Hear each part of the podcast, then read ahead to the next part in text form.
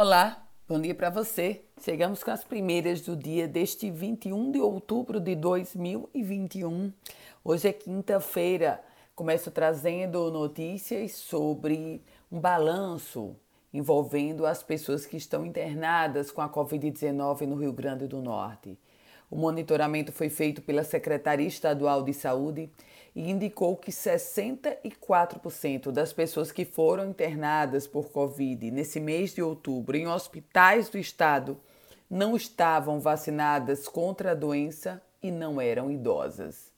Segundo a pasta, dos 164 pacientes internados que foram analisados nesse período, 108 eram não vacinados.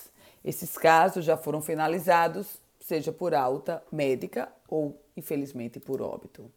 E mudanças agora, notícias sobre os reflexos do ICMS. O Congresso Nacional discute o projeto de lei que altera a base de cálculo do ICMS. E se essa mudança for implementada, vamos ter uma redução, uma perda para a arrecadação do Rio Grande do Norte, que pode chegar a quase 500 milhões de reais por ano na arrecadação própria. O nosso estado, que é o quinto do Nordeste, que mais perderá receita se a mudança for aprovada pelo Senado Federal. Mudança que, aliás, já passou pela Câmara dos Deputados. E a CPI da Covid-19? Pois é, continua avançando no âmbito da Assembleia Legislativa do nosso estado.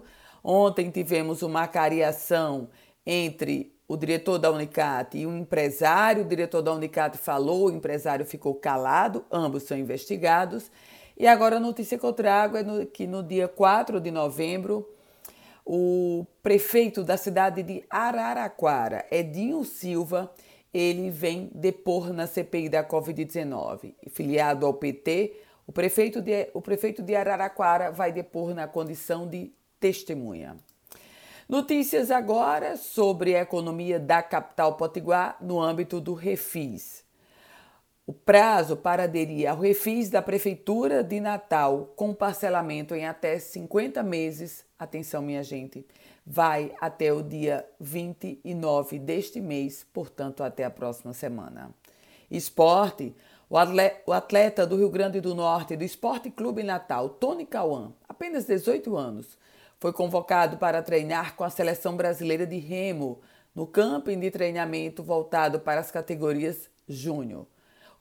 Essa convocação tem como foco desenvolver o atleta para as competições futuras e aí, quem sabe, ele representar o nosso país. Vacinação no âmbito da Prefeitura de Natal. A Secretaria da Capital Potiguar confirma a ampliação dos prazos da segunda dose das vacinas contra a Covid-19. A D2 de Oxo está disponível agora para quem tomou a primeira até 31 de agosto. E a segunda dose da Pfizer está disponível para quem tomou a primeira dose até o dia 17 de agosto. Uma última informação e é sobre investimento, porque o Parque Eólico Cumaru começa suas operações no estado do Rio Grande do Norte, com capacidade para 206 megawatts. A planta vai gerar energia suficiente para abastecer uma cidade de 470 mil habitantes. O investimento, 948 milhões de reais. Com as primeiras do dia, Ana Ruth Dantas. Lembrando a você, quer receber um boletim como esse diariamente? Então manda uma mensagem para o meu WhatsApp no 987168787. Quer compartilhar esse boletim? Fique à vontade. A você, um produtivo dia.